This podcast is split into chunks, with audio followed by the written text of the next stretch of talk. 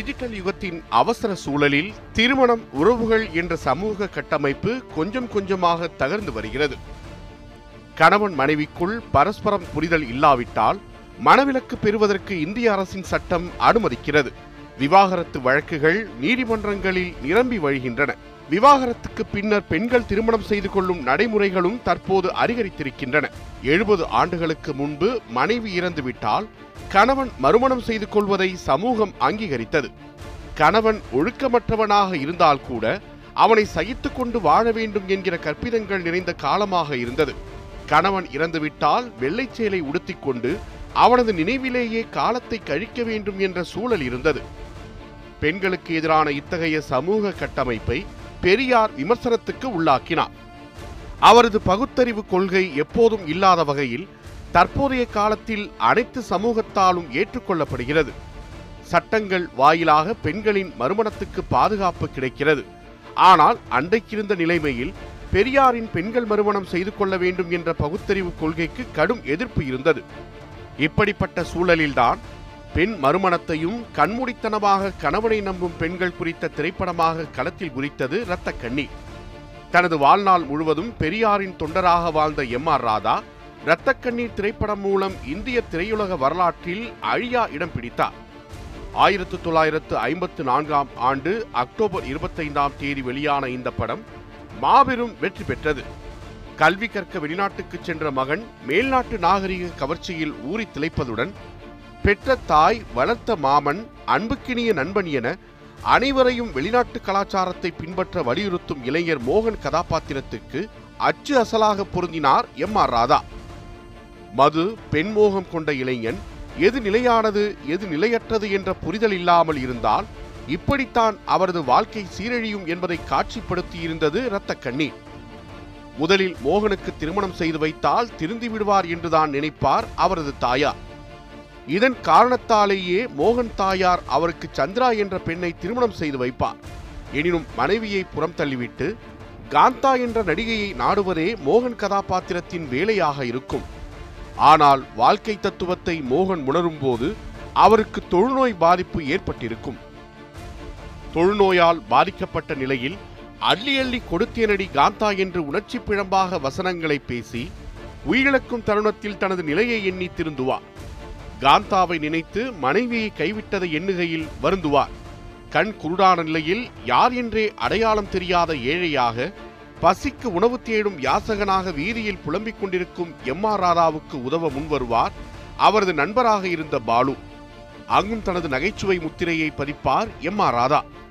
போடுறதான் போடுற கரிசோர் இருந்தா போடுப்பா எப்பா டே என்கிற தோணியில் பார்வையாளர்களை குலுங்க குலுங்க சிரிக்க வைத்தார் எம் ஆர் ராதா. அடுத்த காட்சியில் ஆக்ரோஷத்தையும் காந்தா இறந்துவிட்டாளா என்றபோது குரூரத்தையும் வெளிப்படுத்தியதை யாரும் மறந்திருக்க முடியாது. தனக்காக வாழ்ந்த மனைவியை மோசம் செய்து மதுமயக்கத்தில் வேறு ஒரு பெண்ணுக்கு பொருட்செல்வத்தை செலவழித்து திருந்திய பிறகு அழுது என்ன பிரயோஜனம் என்பதே இரத்தக்கண்ணீர் உணர்த்திய பாடம். சூட ஏத்துனா கன்னத்துல போட்டுக்கிற வீடு எரிஞ்சா ஏண்டா ஐயோ அம்மானு கத்துற? என்ற அவரது கேள்வி பகுத்தறிவின் முதிர்ச்சி என்றே பேசப்பட்டன. படம் முழுவதும் பெரியாரின் பகுத்தறிவு கருத்துக்கள் சரமாரியாக வசனங்களாக தெரித்து விழுந்தன. என்னை போன்ற பெண் பித்தர்களால் பாதிக்கப்பட்ட பெண்கள் மறுமணம் செய்து கொள்ள வேண்டும் என்று சொல்லிக்கொண்டே தனது நண்பன் பாலுவின் கையை பிடித்து மனைவி சந்திராவின் கையுடன் சேர்த்து வைக்கிற காட்சி தனித்துவம் வாய்ந்தது. அப்போது நகரின் நடுவே தனக்கு சிலை வைக்கும்படி சொல்லும் எம் ஆர் ராதா சிலை வடிவில் இருக்கும் பெண்பித்தனான தன்னை வருங்கால சமூகம் காரி துப்ப வேண்டும் என்கிற வசனம் பெண்மயக்கத்தில் உள்ளவர்களுக்கு சவுக்கடியாக விழுந்தது. படம் முழுக்க வில்லன் தோற்றம் கொண்டவராக வலம் வரும் எம் ஆர் ராதா படத்தின் கிளைமேக்ஸில் தனது மனைவியின் எதிர்காலத்தை எண்ணி ஒரு முடிவை நாடுவது கதாநாயகர்களுக்கு எல்லாம் கதாநாயகராக அவரை தூக்கி நிறுத்தியது. கடைசி பத்து நிமிட காட்சியின் அடித்தளத்தில் மொத்த திரைப்படமும் நின்றது. இரத்தக்கண்ணீர் முதன் முதலில் திருச்சியில் ஆயிரத்து தொள்ளாயிரத்து நாற்பத்தொன்பதாம் ஆண்டு ஜனவரி பதினான்காம் தேதி நாடகமாக அரங்கேற்றப்பட்டது. நாடகமாக மட்டும் ஐந்தாயிரத்திற்கும் மேற்பட்ட மேடைகளில் எம் ஆர் ராதாவால் புகழ் பெற்றிருக்கிறது. தமிழ்நாட்டில் மட்டுமின்றி தமிழர்கள் வாழும் உலக நாடுகளிலெல்லாம் இரத்தக் கண்ணீர் மேடை ஏற்றப்பட்டது நாடகம் தொடங்கும் முன்பு செய்தித்தாளை படிக்கும் எம் ஆர் ராதா அரசியல் விமர்சனங்களை அள்ளி வீசுவதில் தொடங்கி கமெண்ட்டுகள் வந்து விழுந்து கொண்டே இருக்கும். இதற்காகவே இரத்தக்கண்ணீர் நாடகத்தை பலமுறை பார்த்தவர்கள் உண்டு. ராதா நாடகங்களில் பிரம்மாண்ட காட்சி ஜோடனைகள் சீன் செட்டிங்குகள் எதுவும் இருக்காது. ஒரு கருப்பு திரை ஒரு வெள்ளை திரை. இதை வைத்துக்கொண்டே தன் நடிப்பு ஆற்றலை கொண்டு நாடகத்தை வெற்றிகரமாக நடத்தி விடுவார். அப்படித்தான் இரத்த கண்ணீரும் மேடை ஏறியது. சினிமா வளரத் தொடங்கிய காலகட்டம் அது. எல்லோரையும் போல இளம் வயதில் நாடகங்களில் நடிக்கத் தொடங்கியிருந்தார் எம் ஆர் ராதா. இதன் பிறகு ஆயிரத்து தொள்ளாயிரத்து முப்பத்தி ஏழாம் ஆண்டு ராஜசேகரன் என்ற திரைப்படம் மூலம் திரையில் அறிமுகமானார். முதல் படத்திலேயே படத்தை இயக்கிய பிரகாஷ் என்பவருக்கும் ராதாவிற்கும் மோதல் ஆரம்பித்தது. இயக்குனர் என்ற தோரணையில் இயக்குனரின் நடவடிக்கைகள் ராதாவிற்கு ஒத்து வரவில்லை. தொடர்ந்து பார்மகளை பார் என்ற சிவாஜி நடித்த படம் வரை சில படங்கள் மட்டுமே நடித்தார். தான் கொண்ட கொள்கையில் பிடிவாதக்காரராக இருந்த எம் ஆர் ராதாவிடம் திரை இயக்குனர்கள் சக நடிகர்களுடன் இணக்கமான சூழலை கடைபிடிக்க முடியவில்லை. அவரின் தனித்துவமான தன்மையில் பிடிவாதமாக இருந்ததால் சினிமாவின் மேல் அவருக்கு வெறுப்பு ஏற்பட்டது. சினிமாக்களில் ஏன் நடிப்பதில்லை என்று அவரிடம் கேட்கப்பட்டதற்கு நடிகர்கள் தேயிலை தோட்ட கூலிகள் போல நடத்தப்பட்டனர் போதிய சௌகரியங்கள் இல்லை. முடிவாக நான் பட உலகை அடியோடு வெறுக்க மாடர்ன் தியேட்டர் தான் காரணம். ஒரு நடிகன் நடிகையோடு பேசினால் கட்டி வைத்து அடிப்பார்கள். இந்நிலை எனக்கு மிக்க வெறுப்பையும் அவமானத்தையும் அளித்தது. இதனால்தான் நான் நடிக்கவில்லை என்று சொன்னார். பன்னிரண்டு ஆண்டுகள் வரை சினிமாவில் அவர் நடிக்கவே இல்லை. சக நடிகர்களான சிவாஜி கணேசன் உள்ளிட்டோர் எம் ஆர் ராதாவை மீண்டும் நடிக்கும்படி வலியுறுத்தினர். பலரின் வலியுறுத்தல்களுக்கு பிறகு இரத்தக்கண்ணீர் என்ற தான் நடித்த நாடகத்தின் திரைவடிவத்தில் நடித்தார். படத்தில் நடிக்கும் முன்பே இயக்குனர் கிருஷ்ணன் பஞ்சுவிடம் நான் மாலை நேரங்களில் நாடகங்களில் நடிப்பேன். எனவே இரவில் தான் ஷூட்டிங் வருவேன் என்று கராராக சொல்லிவிட்டார். அதற்கும் இயக்குனர் ஒத்துக்கொண்டார். அப்போது கே பி சுந்தராபால் திரைப்படங்களில் ஒரு லட்சம் வரை சம்பளம் வாங்கிய உச்ச நடிகையாக இருந்தார். அவரை விட அதிக சம்பளம் தர வேண்டும் என்று தயாரிப்பாளர் பி. ஏ. பெருமாளிடம் அடம் பிடித்தார் எம். ஆர். ராதா. அதற்கு தயாரிப்பாளர் சரி என்று சம்மதம் தெரிவித்தார். அதன்படி எம். ஆர். ராதாவுக்கு அந்த காலகட்டத்தில் ஒரு லட்சத்து இருபத்தைந்தாயிரம் ரூபாய் சம்பளமாக தரப்பட்டது. இதன் பிறகே எம். ஆர். ராதாவின் முழு விருப்பத்தின் பேரில் திரைப்படம் உருவானது. இன்றளவும் இந்த திரைப்படம் உலகின் ஏதோ ஒரு மூலையில் தமிழர்களால் இணையத்தின் வழியே பார்த்து ரசிக்கப்பட்டு கொண்டேதான் இருக்கிறது. சினிமாவே வேண்டாம் என்று வெறுத்து ஒதுங்கிய எம் ஆர் ராதா இரத்தக்கண்ணீர் படத்துக்கு பின்னர் நூற்றுக்கும் மேற்பட்ட படங்களில் நடித்தார். எம் ஆர் ராதாவை திரையுலகின் ஆளுமைகளில் ஒருவராகவும் நிலைநிறுத்தியது இரத்தக்கண்ணீர் திரைப்படம். திரையுலகம் நிஜ வாழ்க்கை என்று பிரித்து பார்க்காமல் இரண்டிலும் தன்னியல்பான மனிதராகவே இருந்தவர் எம் ஆர் ராதா. சினிமாவில் தன்னைத்தானே விமர்சனத்துக்கு உள்ளாக்குவது மட்டுமல்ல நிஜ வாழ்க்கையிலும் தன்னைத்தானே கூறு போட்டு விமர்சனத்துக்கு உள்ளாக்குவார் எம் ஆர் ராதா. நான் சாதாரண ஆக்டர் நீங்கள் எல்லாம் பேசுற பேச்சுக்கு கொஞ்சம் பாலிஷ் கொடுத்து மேடையில் பேசுறவன் அவ்வளவுதான் வித்தியாசம். ஆக்டர்னா நீங்க ஓவரா நினைச்சிடாதீங்க என தன்னையே விமர்சனத்துக்கு உள்ளாக்கியவர் எம் ஆர் ராதா. தமிழ் சினிமாக்களில் காமெடியன் வில்லன் கதாநாயகன் என்று பன்முக திறமைகளில் பகுத்தறிவு கருத்துக்களை முன்னெடுத்த கலைஞன் எம் ஆர் ராதா. சென்னை சிந்தாதிரிப்பேட்டையில் ஆயிரத்தி தொள்ளாயிரத்து ஏழாம் ஆண்டு ஏப்ரல் பதினான்காம் தேதி பிறந்தார். தந்தை ராஜகோபால் நாயுடு பழைய சாமான் வாங்கி விற்கும் தொழிலில் ஈடுபட்டார். பின்னர் ராணுவத்தில் சேர்ந்தவர் போரில் உயிரிழந்தார். தந்தையின் நினைவாக மெட்ராஸ் ராஜகோபாலன் ராதா என்ற பெயரை சுருக்கமாக எம் ஆர் ராதா என ஆக்கிக் கொண்டார். மூன்றாம் வகுப்பு வரை மட்டுமே பயின்ற ராதா ஏழு வயதில் வீட்டை விட்டு வெளியேறி எழும்பூர் ரயில் நிலையத்தில் போர்ட்டராக வேலை பார்த்தார். அங்குதான் அவர் வாழ்க்கையை மாற்றும் நிகழ்வு நடந்தது. ஒரு நாள் ஊருக்கு சென்றுவிட்டு சென்னை திரும்பிய ஆலந்தூர் டப்பி ரங்கசாமி என்ற நாடக தயாரிப்பாளர் எழும்பூர் ரயில் நிலையத்தில் சுமைகளை தூக்கிக் கொண்டு சுறுசுறுப்புடன் சென்று கொண்டிருந்த சிறுவன் எம் ஆர் ராதாவை கவனித்தார். அது ஒரு நடிகருக்கான முகம் போல மனதில் பட்டது அவருக்கு. உடனே சிறுவன் எம் ஆர் ராதாவை நாடகத்தில் நடிக்க வைத்தார். நல்லதங்கால் நாடகத்தில் கிணற்றில் வீசப்படும் குழந்தைகளில் ஒரு குழந்தையாக மேடை ஏறியதுதான் ராதாவின் முதல் நாடக அனுபவம். ராஜா மந்திரி வேடம் போடுவோருக்கு கை கால் அமுக்கிவிடும் வேலையும் பார்த்தார். ஆனால் குடும்பத்தினர் ராதா நாடகங்களில் நடிப்பதை விரும்பாமல் அவரை மீண்டும் வீட்டுக்கு அழைத்துச் சென்றனர். நாடகத்தின் மீது மனம் அலைப்பாய்ந்ததால் வீட்டில் இருக்க முடியாமல் மறுபடியும் வீட்டை விட்டு ஓடினார். தான் மட்டும் ஓடாமல் தனது தம்பியையும் உடன் அழைத்துக் கொண்டு மைசூர் சென்றார். அங்கு சாமு அண்ணா நாடக கம்பெனியில் சேர்ந்தார். பசிக்கு சோறும் நடிக்க வாய்ப்பும் கூடவே அடியும் உதையும் கிடைத்தது.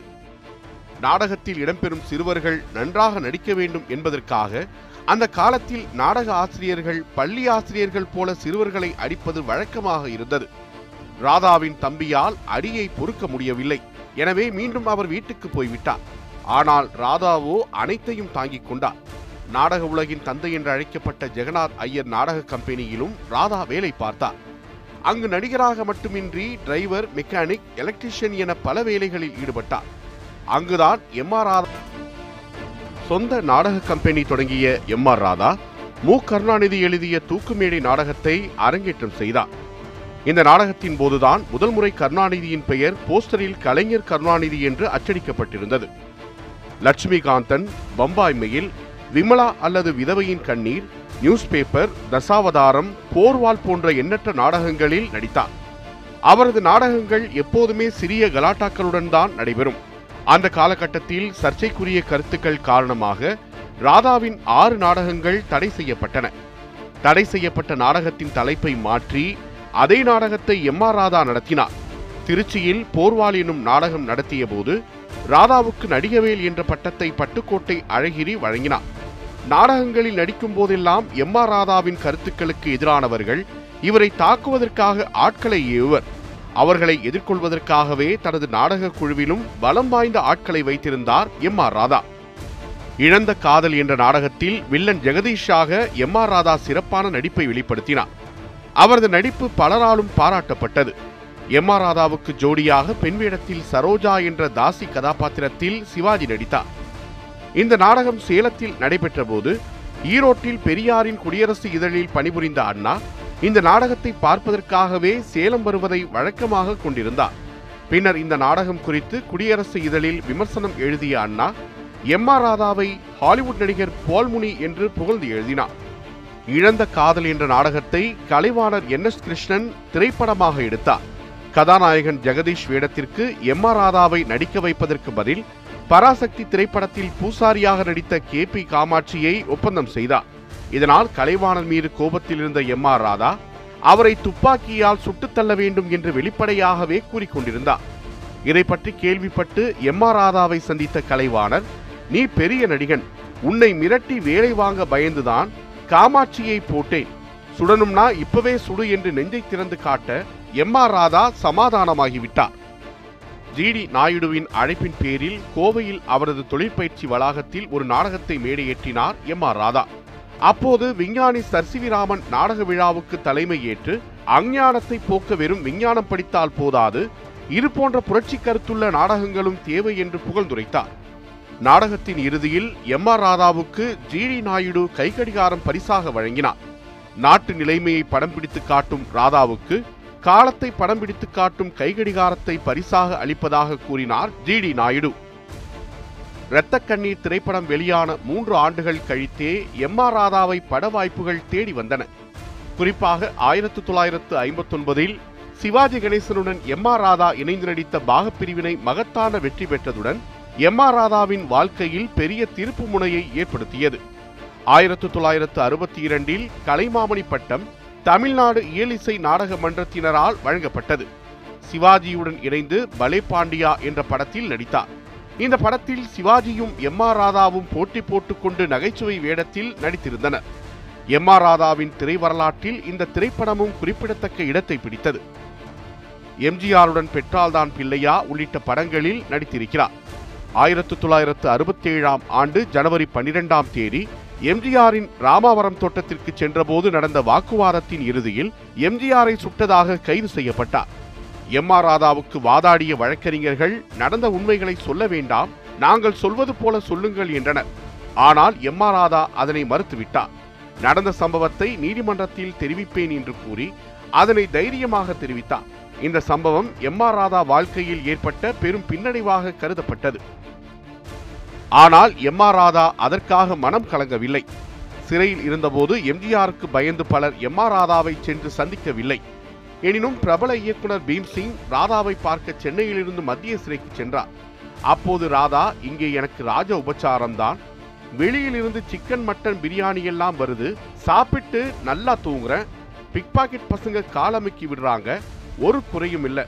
வெளியே இருந்தா குடிச்சே செத்திருப்பேன் என்றார். சிறையிலிருந்து நான்கரை ஆண்டுகளுக்குள் விடுவிக்கப்பட்டார். விடுதலையான பின்பு எம் ஆர் ராதாவுக்கு மக்கள் கமிட்டி சார்பில் பொன்னாடை போர்த்தும் விழா நடந்தது. அந்த விழாவுக்கு காமராஜர் தலைமை தாங்க வேண்டும் என்று எம் ஆர் ராதா விரும்பினார். அவர் விருப்பப்படி விழாவுக்கு காமராஜர் தலைமை தாங்கி பொன்னாடை போர்த்தினார். இதன் பின்னர் மூகா முத்துவுடன் சமையல்காரன் படத்தில் நடித்தார். இந்த படத்தின் கதைப்படி எம் ஆர் ராதா சென்னை மத்திய சிறையிலிருந்து வெளியே வருவது போல ஒரு காட்சி வைக்கப்பட்டிருந்தது. தொடர்ந்து டாக்ஸி டிரைவர் படத்தில் ஜெய்சங்கருடன் இணைந்து நடித்தார். இதன் தொடர்ச்சியாக மு. கருணாநிதி கதைவசனம் எழுதிய வண்டிக்காரன் மகன் படத்தில் எம். ஆர். ராதா நடித்தார். ஆடு பாம்பே உள்ளிட்ட மேலும் சில படங்களிலும் நடித்தார். ஆயிரத்து தொள்ளாயிரத்து எழுபத்தொன்பதாம் ஆண்டு வெளிவந்த பஞ்சாமிர்தம் படம்தான் அவர் கடைசியாக நடித்த படம். ஆயிரத்து தொள்ளாயிரத்து எழுபத்தொன்பதாம் ஆண்டு செப்டம்பரில் திருச்சி சங்கிலியாண்டபுரத்தில் உள்ள வீட்டில் ராதா தங்கியிருந்தார். மஞ்சள் காமாலை நோயால் பாதிக்கப்பட்டார். தனியார் மருத்துவமனையில் அனுமதிக்கப்பட்டவர். சிகிச்சை பலனின்றி செப்டம்பர் பதினேழாம் தேதி தனது எழுபத்தோராவது வயதில் காலமானார். பெரியாரின் கொள்கையில் ஆழ்ந்த பற்றும் பிடிப்பும் கொண்ட எம் ஆர் ராதா பெரியாரின் பிறந்த நாளான செப்டம்பர் பதினேழு அன்று தன் மூச்சை நிறுத்திக் கொண்டார். தனித்துவம் கொண்ட நடிப்பாலும் பகுத்தறிவு சிந்தனையாலும் காலங்கள் கடந்தும் வாழ்ந்து கொண்டிருக்கிறார் நடிகவேல் எம் ஆர் ராதா.